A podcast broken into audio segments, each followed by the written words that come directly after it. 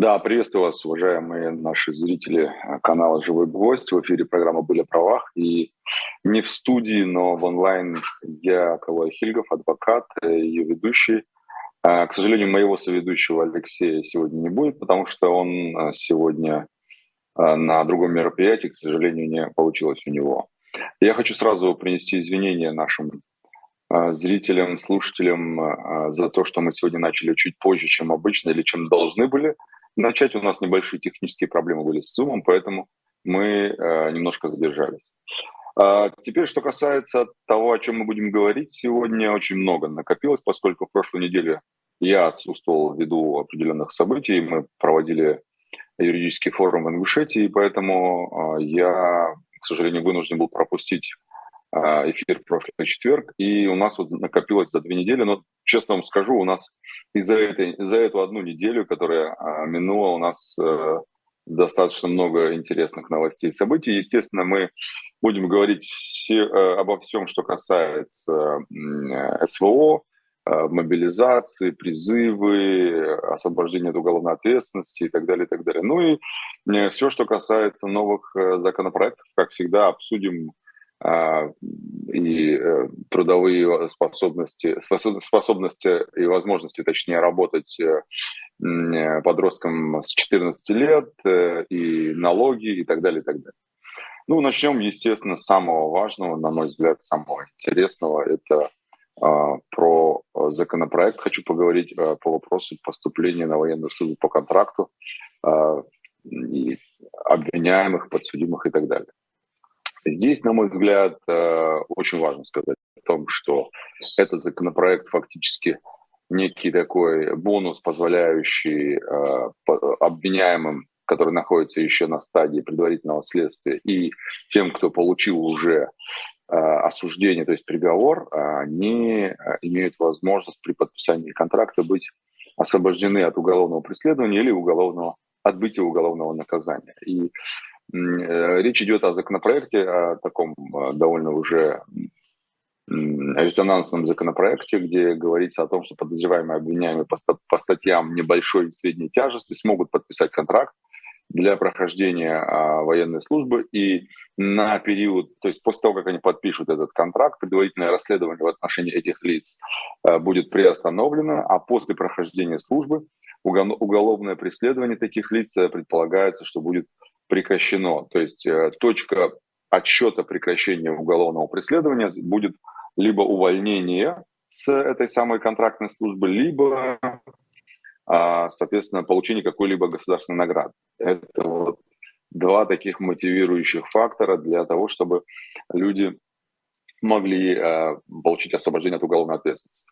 Ну и те, кто находится уже в местах лишения свободы, мы знаем, что многие из них были, получили возможность получили возможность э, амнистир... быть амнистированным через э, ЧВК «Вагнер», если помните, да, это вот этот вот рекрутинг, которым занимался Пригожин, то сейчас, как вы знаете, уже у нас есть определенные э, наблюдения в том, что ЧВК «Вагнер» не очень-то хочет подписывать контракты с Минобороны, и вот придумали новый инструмент для тех, кто осужден не амнистией через ЧВК «Вагнер», а вот как раз через новый законопроект, который позволяет тем, кто отбывает уголовное наказание в колониях по небольшой и средней тяжести преступлениям, хотя по небольшой тяжести точно у нас не назначают лишение свободы, по средней тяжести очень редко назначают. Но тем не менее, таким лицам а, реальное наказание может быть заменено на условное наказание.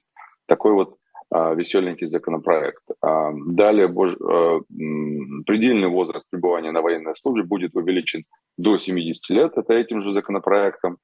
И а, для имеющих звание а, высшего офицера до генерал-полковника, этого до 70 лет, и адмирала включительно, и, э, в том числе э, до 70 лет, и до 65 лет для имеющих любое иное воинское звание. То есть высшие чины до 70 лет, а любое другое воинское звание до 65 лет, предельный возраст пребывания на военной службе увеличивается этим самым законопроектом.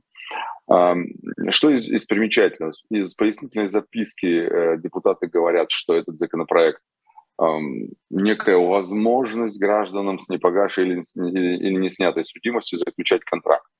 да, вот как, как это было, например, в мобилизации. Но при этом напомню, что период, когда мы проводили, э, когда проводилась мобилизация, а мы проводили вот эти самые консультации, тогда как раз э, подсудимые, обвиняемые, они не могли заключать контракт, и они оставались под э, следствием. Сейчас любой подсудимый или обвиняемый может представить суду документ, подтверждающий заключение контракта, и его дело будет приостановлено, а после того, как он вернется, соответственно, дело будет, скорее всего, прекращено.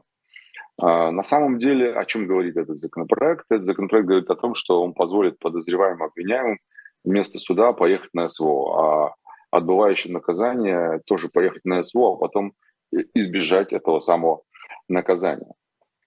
А, теперь, что касается этой же тематики, но э, связанной с повестками, я напомню, что как раз апрельский законопроект, связанный с электронными повестками, так называемый закон об э, электронных повестках, там у нас было э, то, что те, кто у нас находится в э, зоне риска получения повестки, и им направлена повестка в электронном виде, то они, эти люди, если они не являются по истечению срока вручения повестки, это 7 дней. После 7 дней им дается 20 дней для того, чтобы явиться. Но в любом случае э, в отношении этих лиц, кто не явился по повестке, помните, были ограничения. Это выезд из страны заблокировать, ну, блокировать, говорю. Э, выезд из страны ограничивают, э, лишают возможности управлять автомобилем, то есть водительские права признаются недействительными. Там оформлять недвижимость, ну и так далее, и так далее. В общем, мы с вами об этом подробно говорили. Если кому-то интересно, можете посмотреть повтор. Так вот, там МВД сейчас подготовило такой порядок ограничения права управления транспортным средством тем, кто не явился по этим самым повесткам военкомат. Напомню, что э, э, вот это ограничение э, и другие ограничения, они будут э, как раз вводиться профильными ведомствами и министерствами. Здесь в данном случае водительские удостоверения – это зона ответственности МВД, значит, МВД будет вводить, значит, дальше уже, там, что касается недвижимости, это, скорее всего, э, службы регистрации, да, э, регистрации недвижимости. Дальше, там, связанные с налогами, это все-таки ФНС, регистрации компании это тоже ФНС. То есть такие ограничения будут вводиться уже на более низком уровне для того, чтобы реализовать то, что прописано в законе. Далее, а, есть у нас такое положение о призыве граждан, мы с вами о нем тоже неоднократно говорили. Так вот, Минобороны подготовила изменения, опять же, в соответствии с законом о, а, об электронных повестках, так называемым. А, Минобороны подготовила изменения в это самое положение – и по новым правилам, как мы знаем, что бумажные повестки будут дублироваться в электронном виде, а электронные копии, они будут размещаться в личных кабинетах на госуслугах или э, в общедоступном реестре направленных повесток. Так вот, э, в этом самом документе, то есть в изменениях, которые предлагает Минобороны, говорится, что граждане будут получать уведомления. Уведомление о повестке, да, что там, уважаемый, вам направлена повестка. Вот эти уведомления повестки будут направляться а. В личный кабинет э, на портале госуслуг, б. в личный кабинете на сайте налогоплательщика, да, ФНС, то есть налог.ру, а, э, в виде, э, с. в виде СМС, то есть э, когда э, у госуслуг имеется ваш номер зарегистрированный, и под которым зарегистрирован ваш аккаунт, то госуслуги будут направлять соответствующий номер и, и говорить вам, уважаемый Иванов Иван Иванович, вам на ваше, значит, э, ваш аккаунт в госуслугах пришла повестка. А, пожалуйста, посмотрите ее. Это будет тоже уведомление. То есть, э, если раньше у нас повестки э, направлялись исключительно под роспись, да, то сейчас это все вот некая презумпция, презумпция уведомления. Да. А что касается, вот очень часто спрашивают про про повестки по мобилизации, то касательно повесток по мобилизации, то такие повестки будут считаться врученным, ну, естественно, по старой схеме под э, роспись на руки. А если она была отправлена заказным письмом с уведомлением о вручении и есть соответствующая отбивка о том, что эта повестка вручена, и если на уведомлении Э, имеется соответствующая, да, там, а, соответствующая отметка о вручении письма гражданину. И если истекли, вот это самое интересное, если истекли 7 дней с момента ее размещения в реестре поездки. Опять же, здесь же не исключается направление уведомления, что у вас там в реестре повесток, э, вам направлена повестка, пожалуйста, посмотрите. А, соответственно, спустя 7 дней после размещения считается, что она вам уже вручена и тут уже ничего не поделаешь, это значит, что э, есть повестка, есть ограничения на выезд из страны. Кроме того, сегодня, по-моему, буквально сегодня на сайте госуслуг появились электронные услуги для военкоматов. Э, первое – это постановка на воинский учет. Второе – это изменение документов воинского учета. То есть э, воинский учет можно там предоставить справку об обучении в ВУЗ. Эту справку можно теперь направлять через госуслуги. И третье – это снятие с воинского учета. Но здесь есть небольшое «но», потому что там указано, что э, в случае чего вас могут лично пригласить э, для а, каких-то вопросов, да, там есть такое предупреждение. И запись на прием к военкому тоже можно теперь сделать, осуществить через госуслуги. А вот в одном из телеграм-каналов автор его писал, сейчас не помню как он называется, автор его писал про то, что он направил соответствующее заявление, и его предупредили о том, что личная явка военкомата по его приглашению будет обязательно, если есть такая необходимость. А, что касается снятия с учета, у нас есть довольно большой опыт, э, я имею в виду у нас, у моих ребят, э, кто у, меня, у нас работает в бюро, довольно большой опыт снятия с учета. Где-то это работает прям ну, как по часам, то есть я имею в виду представители и так далее. Где-то вообще не работает, э, то есть есть очень разный опыт разный опыт по снятию с учета. И здесь нужно понимать, что а, если человек действительно проживает за границей, если у него есть действительно основания для того, чтобы снять с учета, а я напомню, что это должно быть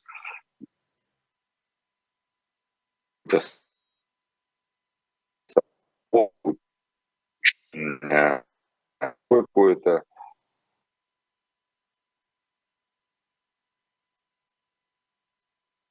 а, после чего вы информацию в военкомат, Э, и в Краснодаре, по-моему, если не ошибаюсь, у нас есть опыт. Э, и какой-то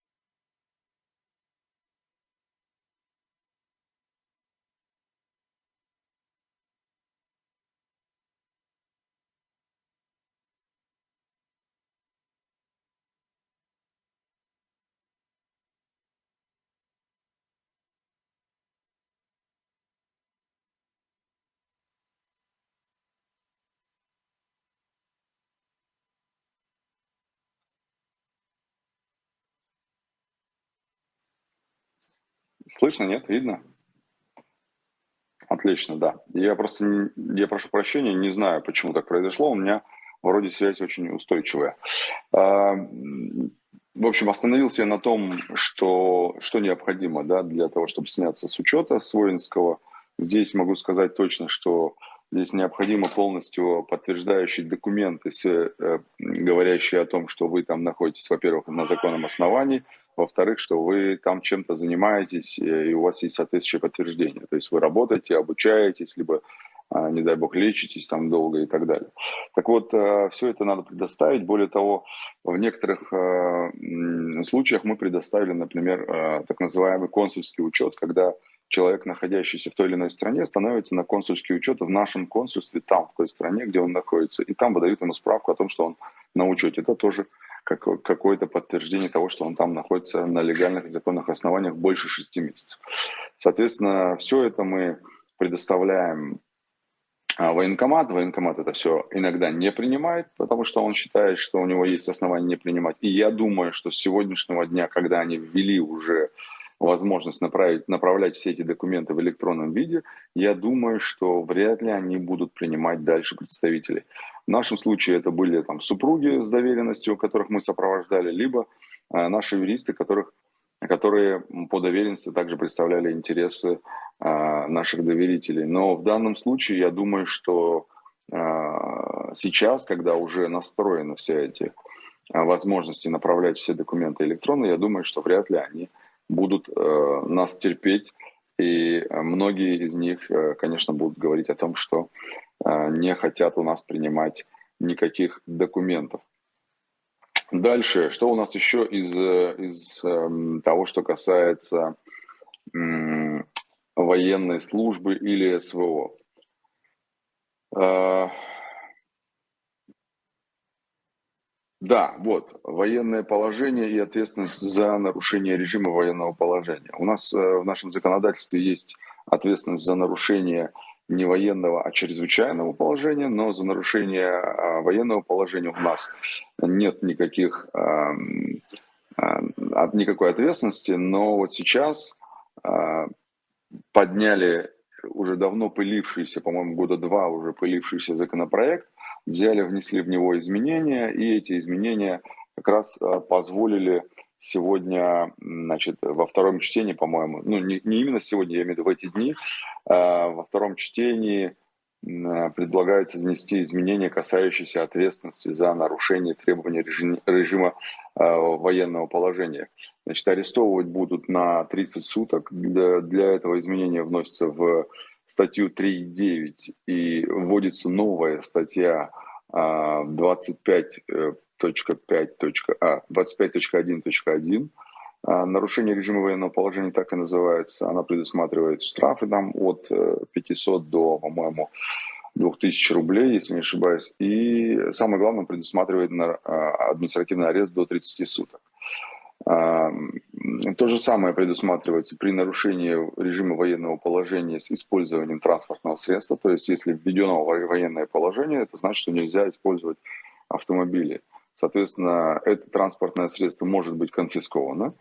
А лицо, в отношении которого ведется производство по этому самому административному делу, может быть задержано, согласно новому законопроекту, до 48 часов для установления личности. А после этого, ну, то есть как по уголовному делу, да, то есть помните, у нас в уголовном деле до 48 часов задерживают, а затем выходит с ходатайством в суд об аресте. Здесь примерно та же схема, только не с ходатайством в суд, суд э, об аресте выходит, а выходит с э, протоколом, э, с нарушением, да, с тем, что человека нужно арестовать. А мы знаем, что арестовать может только суд. И напомню, что 9 июня, 9 а, июня вступил в силу а, вступила в силу новая редакция закона о военном положении. Эта редакция включает в себя в том числе запрет э, собраний и иных массовых мероприятий, также принудительное и контролируемое перемещение граждан. Помните, да, это эти формулировки – это принудительное и контролируемое перемещение граждан с территории, на которой введено военное положение, на территории, а, на которых эти, это военное положение не введено. Но на фоне вот этой э, инициативы, о которой мы сказали, с административной ответственностью, это значит, что вас не просто переместят, но и, скорее всего, задержат, и еще арестуют на 30 суток. Поэтому здесь нужно понимать, что э, военное положение – это фактически такое, ну, а, зона, зона тишины, да, э, с точки зрения активности. И вообще в целом даже перемещения. Если там, например, в военном положении запрещено выезжать из дома с 8, точнее, с 8 вечера до там, 8 утра, это значит, что нельзя выезжать, и за нарушение можно получить 30 суток. Еще один законопроект, тоже связанный с военными событиями в Украине – это уголовная ответственность за направление э, неподготовленных солдат. Это интересно, потому что, на мой взгляд, этот законопроект не имеет никакой перспективы, но, тем не менее, э, я о нем озу... Э, проговорю, потому что депутаты предлагают ввести уголовную ответственность за отправку в бой неподготовленных военнослужащих. Что это значит? Это значит, что вводится в уголовный кодекс соответствующая статья новая, предполагается, по крайней мере, но еще раз говорю, я считаю, что это очень э, ну, бесперспективная затея, потому что э, закон, э, ну, очень неопределены критерии, например, той же необходимой подготовки или необходимой экипировки. Что это такое, во-первых?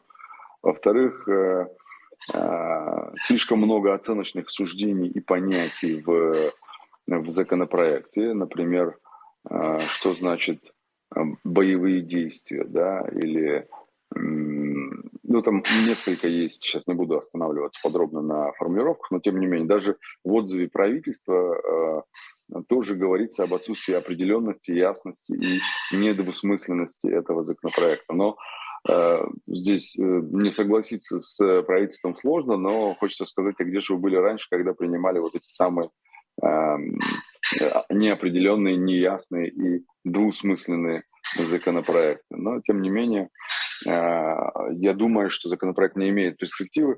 Ну, вы понимаете, да, что это, во-первых, это будет сильно бить по э, руководящему составу, а во-вторых, мне кажется, это больше даже пиар-акция, нежели чем нежели чем и что-то из реального, да, из того, что можно было бы реально применить.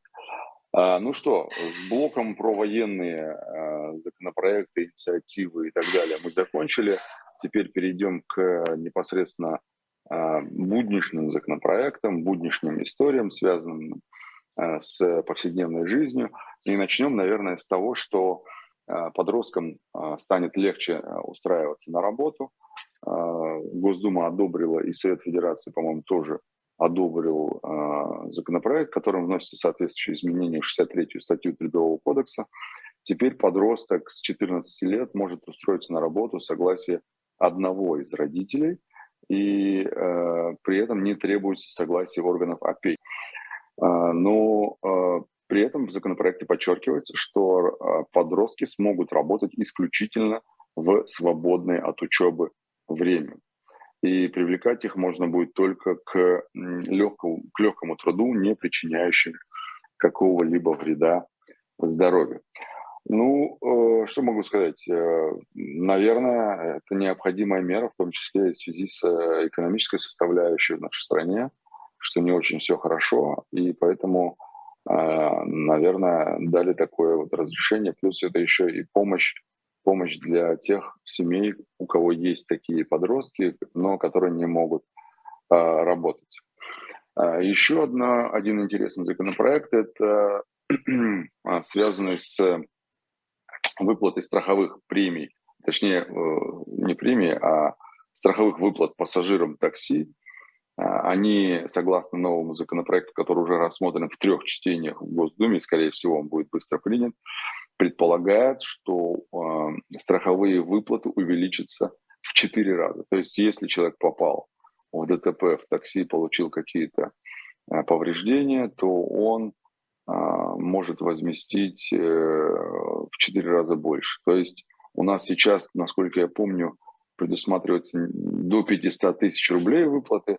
Но вот с 1 сентября планируется, что эта цифра вырастет до 2 миллионов. То есть предполагается, что страховка будет приобретаться на каждое транспортное средство, зарегистрированное в качестве такси. А, ну, собственно говоря, а, наверное, в этом есть определенная логика с учетом того, что у нас происходит вообще в такси и вообще все, что связано с ДТП и сложностями взыскания денежных средств. А, еще один, а, на мой взгляд, интересный законопроект, он уже превратился в закон, Путин его уже подписал. А, не помню, когда он вступает в силу, но в ближайшей перспективе, в общем, вступает в силу, по-моему, с 1 июля, если не ошибаюсь.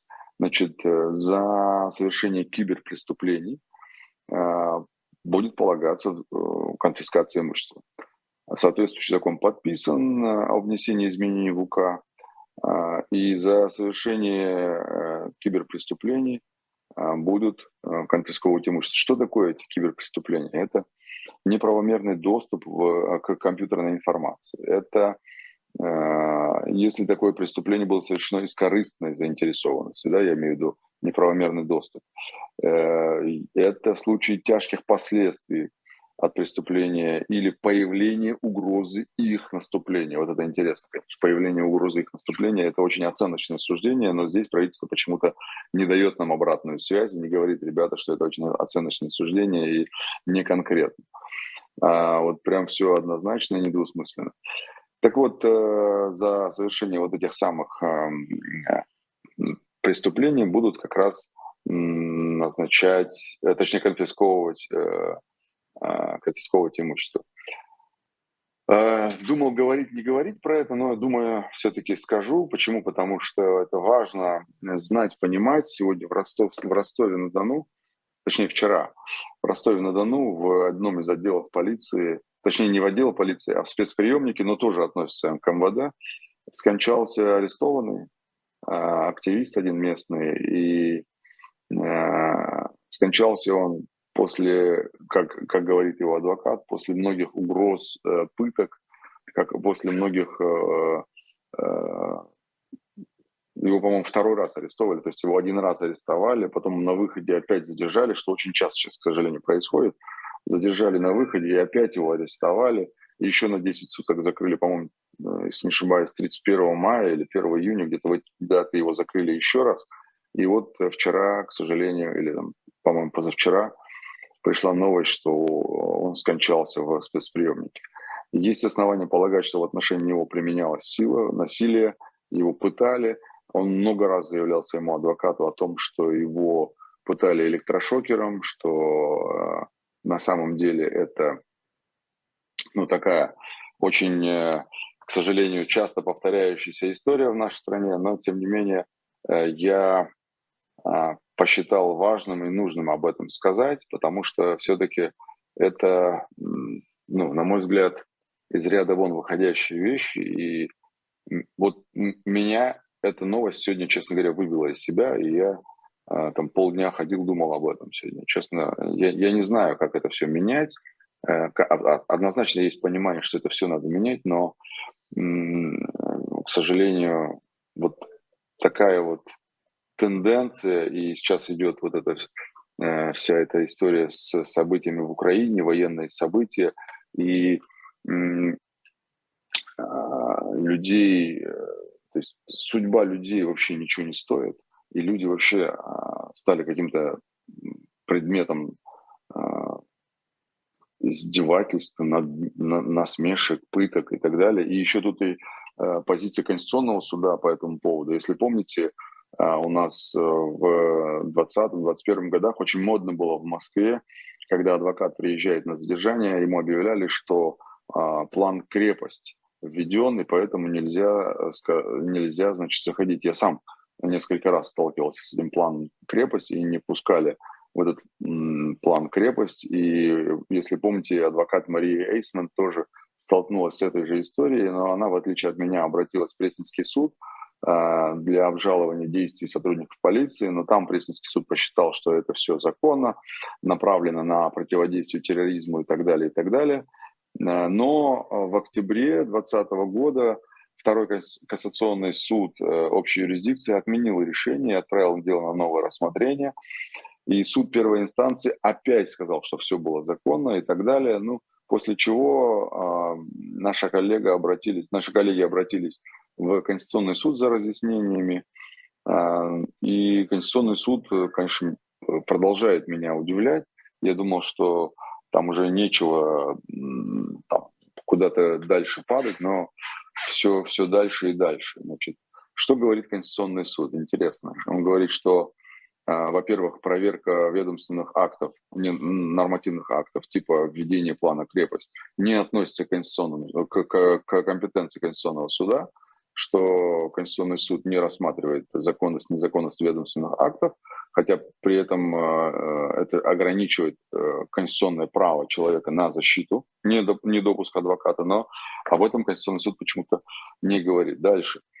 Интересно, что говорит Конституционный суд еще, что задержанный не исчерпал внутри государственных средств защиты в обжаловании. Какие должны были бы еще быть э, внутри государственных средств защиты, когда ты дошел до кассационной инстанции уже? А, третье интересно, Конституционный суд говорит, что полицейские могут ограничивать права и свободы граждан в порядке, предусмотренном федеральным законом, но при этом нужно понимать, что здесь ограничены права не только человека для получения э, юридической помощи, так и ограничено право адвоката в оказании юридической помощи. Адвокат, как мы знаем, спецсубъект в контексте законодательства, и там есть специальный федеральный закон, регулирующий деятельность адвоката. И об этом почему-то Конституционный суд не говорит. Он говорит, что да, может ограничивать право. И то, давайте подумаем, а каким образом э, полиция может ограничивать право человека э, в предусмотренном федеральным законом порядке? Что федеральный закон а, предусматривает такой порядок нарушения или ограничения права, как недопуск адвоката к подзащитному? Мне кажется, это совсем, совсем не про это говорит Конституционный суд. Тем не менее, а, он об этом говорит. Продолжает Конституционный суд, говорит, что право пользоваться защитником, интересно, это говорит Конституционный суд, удивительно, а, право пользоваться помощью защитником возникает, возникает у задержанного только с момента, э, удивительно, с момента возбуждения дела об административном правонарушении, а не с момента задержания. Фантастически просто. Конституционный суд, который должен стоять на страже прав человека, то есть если человека задержали, а, отвезли его на три часа в отдел полиции, как полагается, то вот эти три часа, говорит Конституционный суд, это а, типа не, ничего страшного. Это не, у него не возникает права пользоваться на защиту, а, пользоваться защитником в, в этот промежуток времени, говорит Конституционный суд. Ну и э, самая, в общем, такая в кавычках вишенка на торте в этом деле, в этом вопросе, это то, что Конституционный суд говорит, задержанный не заявлял ходатайств о допуске защитника, и цитирую, ссылка, на, ссылка в протоколе об административном правонарушении а, о недопуске адвоката таким ходатайством не является. То есть вы пишете в протоколе, что к вам адвоката не допускают, а это не является ходатайством о допуске защитника. То есть нужно было написать а, ходатайство о допуске защитника такого-то, а когда его не допустили, написать «ко мне не допускают защитника такого-то». И в этом а, ну, абсолютный, абсолютный нонсенс, абсолютная бессмыслица, о которой говорит Конституционный суд. По-хорошему Конституционный суд должен был сказать, да, ребята, вы не можете ограничивать доступ адвоката, придумывая такие схемы, как а, план крепость, понимая, что план крепость введен исключительно для того, чтобы не вводить, э, не допускать адвоката, вы не должны это делать, вы должны четко определить критерии, при которых вводится этот план крепость, не придумывать их с воздуха, а непосредственно обоснованные критерии, где, когда и как а, у вас появляется у вас появляется право использовать э, этот инструмент в качестве э, ограничения допуска. Да? Я имею в виду план крепость. Далее, э, Конституционный суд, на мой взгляд, должен был сказать, у человека возникает право пользоваться защитой адвоката с момента его задержания, а не с момента оформления какого-то там протокола. Ведь мы же знаем, что человека могут задержать э, утром, а оформить протокол ему вечером, и сказать, что мы его задержали вечером. И никто не докажет обратного. Потому что что? Потому что нет оснований не доверять сотрудникам полиции. Тем не менее, Конституционный суд говорит, что право пользоваться адвокатом возникает не с момента задержания, а с момента а, оформления протокола. Просто кошмар. А, ну и, конечно, трактовка того, что ходатайства не заявлялись, а указание на недопуск адвоката таким ходатайством не является, это бред полный. Автоматический суд должен был сказать, что если имеется запись о том, что не допускают защитника такого-то, то это является уже ходатайством можно считать ходатайством о допуске защитника, а значит, этого защитника не допустили незаконно. Вот так должен был бы сказать Конституционный суд здорового человека. Но, к сожалению, а, у нас э, такой Конституционный суд, какой у нас есть, поэтому мы живем с тем, что имеем. Да? А, но в целом, конечно, это, это большая проблема. Это большая проблема. А, большая проблема, я имею в виду, не столько не столько а, то, что творят полицейские, э, столько то, что Конституционный суд все это покрывает. К сожалению, это иначе не назовешь. Это именно покрывательство. Дальше. Едем дальше. Есть еще один интересный законопроект, который готовится сейчас в стенах Госдумы. Я считаю этот законопроект абсолютно лоббистским, и его лоббируют исключительно застройщики. И сейчас, наверное, самое удобное время лоббировать такие законы. Э, заключается законопроект в следующем. А, значит, отношения между застройщиком и будущим собственником квартиры в момент ее получения планируется урегулировать вот этим самым законопроектом. А, а, это типа борьба с потребительским экстремизмом.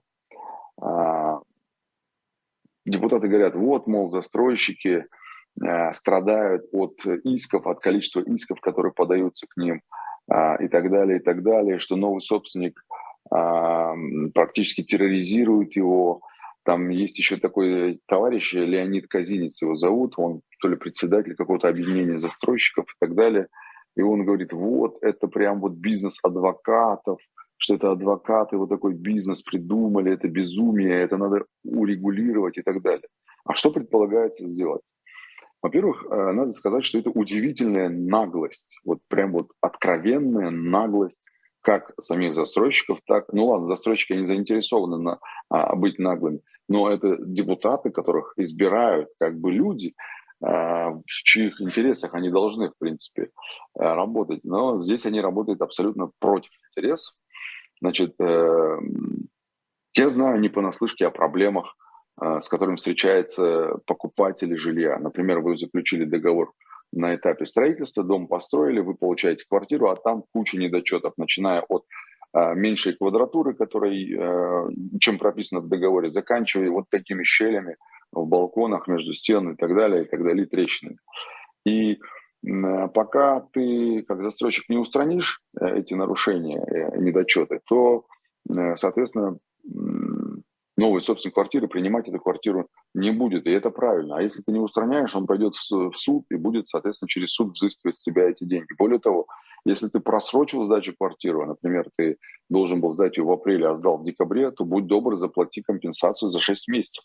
Что человек ждет эту квартиру, сидит, он э, снимает другую и так далее, и так далее. То есть эти проблемы существуют, они реальны, и никакого потребительского терроризма здесь нет. Здесь потребительским терроризмом называют э, то, что, например, один юрист, даже не адвокат, этим может заниматься обычный юрист без статуса адвоката, может взять, э, например, 20-30 э, человек из одного жилого комплекса и повести их в суд всех. И это называется потребительским терроризмом. Извините меня, если ты не сдал дом вовремя или сдал его с недочетами, то будь добр, неси неси э, э, ответственность за это. Так вот, э, они сейчас хотят э, принудительно фактически оформлять квартиры на новых собственников, независимо от того, есть там, есть там недочеты или нет. То есть все это будет происходить именно так. Да, безусловно, после того, как ты принял квартиру, ты можешь провести соответствующие там а, исследования или экспертное заключение о том, что где не хватает, какие недочеты, и пойти в суд, опять же, взыскивать это. Но в этот период ты уже будешь являться собственником квартиры, и как собственник будешь нести все расходы, которые связаны с а, там, содержанием, начиная от коммунальных и заканчивая всеми остальными расходами. А сейчас же пока это еще решается на момент на моменте принятия квартиры. Да? И вопрос, э, в том числе и в сроках, в сроках сдачи такой квартиры, если ты э, эту квартиру э, сдал в декабре, а должен был сдать в апреле, то ты ее все равно сдаешь человеку, а дальше там э, уже будем разбираться, да, как говорят э, у нас в стране очень часто, там, дальше хоть трава не расти. Э, и вот эта проблема, она планируется решаться вот таким вот образом. Пока это законопроект, я думаю, что законопроект это, этот э, будет так или иначе принят, одобрен и так далее, но то, каким он будет э, в результате, да, в какой редакции он будет, это будет зависеть в том числе и от нашей с вами реакции.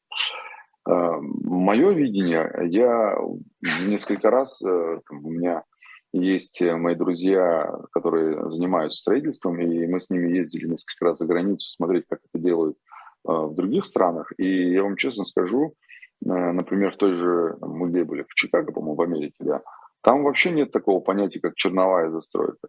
Там есть вот white боксы такие, где все уже выровненные стены, выровненные полы, а дальше делай, что хочешь. И вот это, мне кажется, было бы решением вообще в целой проблемы. А, потому что если у тебя выровнены стены, выровнены полы, то дальше никаких щелей там не будет. А что касается квадратуры, ну, разницу можно будет довзыскать, это а, везде плюс-минус одинаково.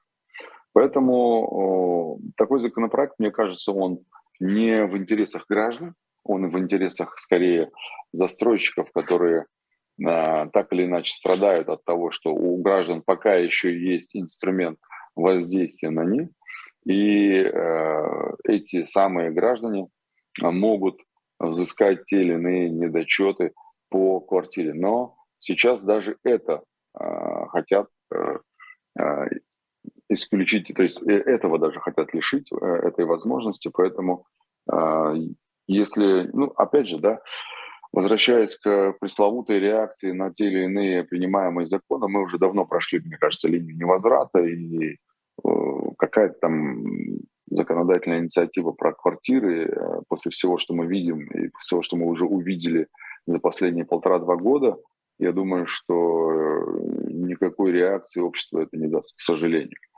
Но а, в нормальном нормальном обществе эта реакция должна была бы быть. Ну и, наверное, последнее, о чем мы сегодня поговорим.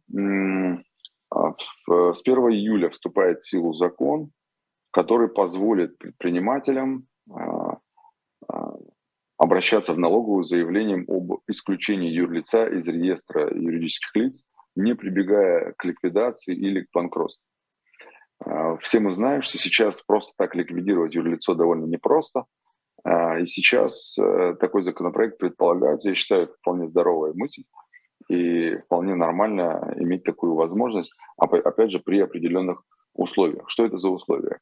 Компания должна находиться в реестре МСП. Вот тут я, кстати говоря, думаю, что все-таки это не обязательно должен быть критерий, но тем не менее в реестре малого и среднего предпринимательства, говорится, в законопроекте должна находиться компания. Второе, не должно быть, естественно, долгов ни перед бюджетом, ни перед кредиторами. В-третьих, э, собственности не должно быть э, недвижимости или транспортного средства на момент написания этого заявления. Не должно быть юрлицов в стадии банкротства или ликвидации.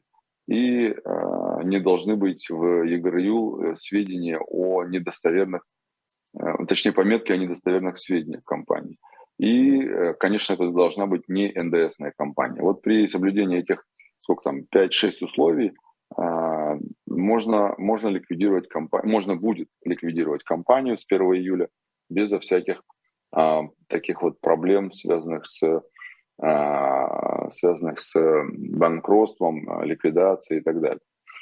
Поэтому э, есть вот, э, скажем, такая опция, которая все это позволяет, э, позволяет сделать.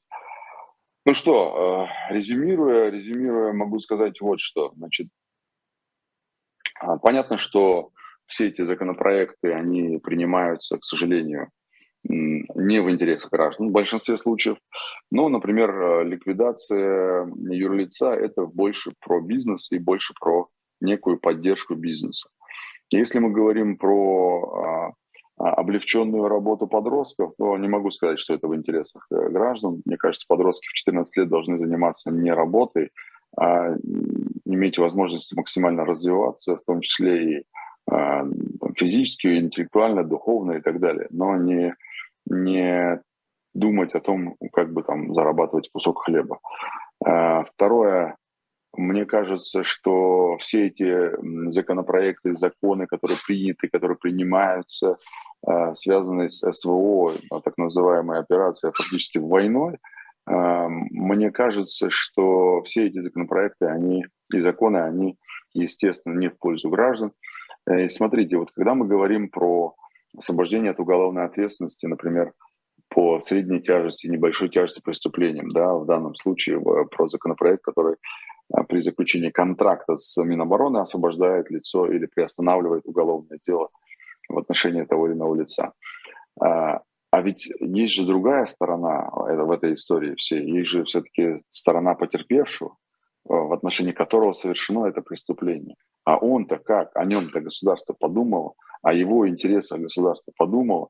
А подумало ли государство о том, а, не, не является ли это нарушением права а, потерпевшего, когда человек просто освобождается от уголовной ответственности за совершенное преступление? Не является ли это нарушением права в том числе и на справедливый суд, в том числе и эм, э, необходимость наказать то лицо, которое э, совершило это преступление, э, которое, в принципе, может быть освобождено. Да? Вот все эти вопросы, они, конечно, остаются открытыми, и государство на них не отвечает. Фактически государство говорит, э, нам плевать на потерпевших, нам важно, чтобы этот человек сегодня пошел с оружием в руках на передовую. А то, что там потерпевший что-то там испытывают, какую-то моральные, физические или иные страдания в связи с совершенным преступлением, ну, было и было, говорит государство, поэтому давайте-ка вот не будем мы с вами эту историю мусолить. Мне кажется, вот э, эту обратную сторону, это же касается и тех же вагнеровцев, которых амнистировали. Вот я знаю э, один из примеров, поскольку я участвовал в одном из уголовных дел в э, интересах потерпевших. В Владикавказе один товарищ э, порезал ножом при драке э, моих доверителей. Э, ему избирают домашний арест, при том, что я лично суде говорил, что это опасно оставлять его под домашним арестом. Находясь под домашним арестом, этот товарищ убивает свою бывшую супругу, его сажают на 18 лет в тюрьму, и через полгода или год там он оказывается в Вагнеров и находится на СВО. На СВО его ловят еще раз за торговлю наркотиками там же, и тем не менее он продолжает а, воевать. И более того, э, в апреле Владимир Владимирович Путин милует такого человека, и он сейчас вернулся к себе уже на родину, в Кавказ. Прекрасный пример того, каким образом государство относится к потерпевшим от уголовных, э, по уголовным делам. Ну вот ладно, э, ребята остались живы, да, которых я представлял. А те, та женщина, девушка, которую он убил, и ее родители, о них-то государство совершенно не интересуется. И э, их мнение о том, отпустить его или не отпустить, тоже государство совершенно не интересует. В общем, э, такая вот э, есть другая, скажем, сторона медали во всем этом, и эта сторона совершенно не берется в расчет. У нас подошло время, я вынужден с вами прощаться. Еще раз извиняюсь за технические неполадки. Всем хорошего дня.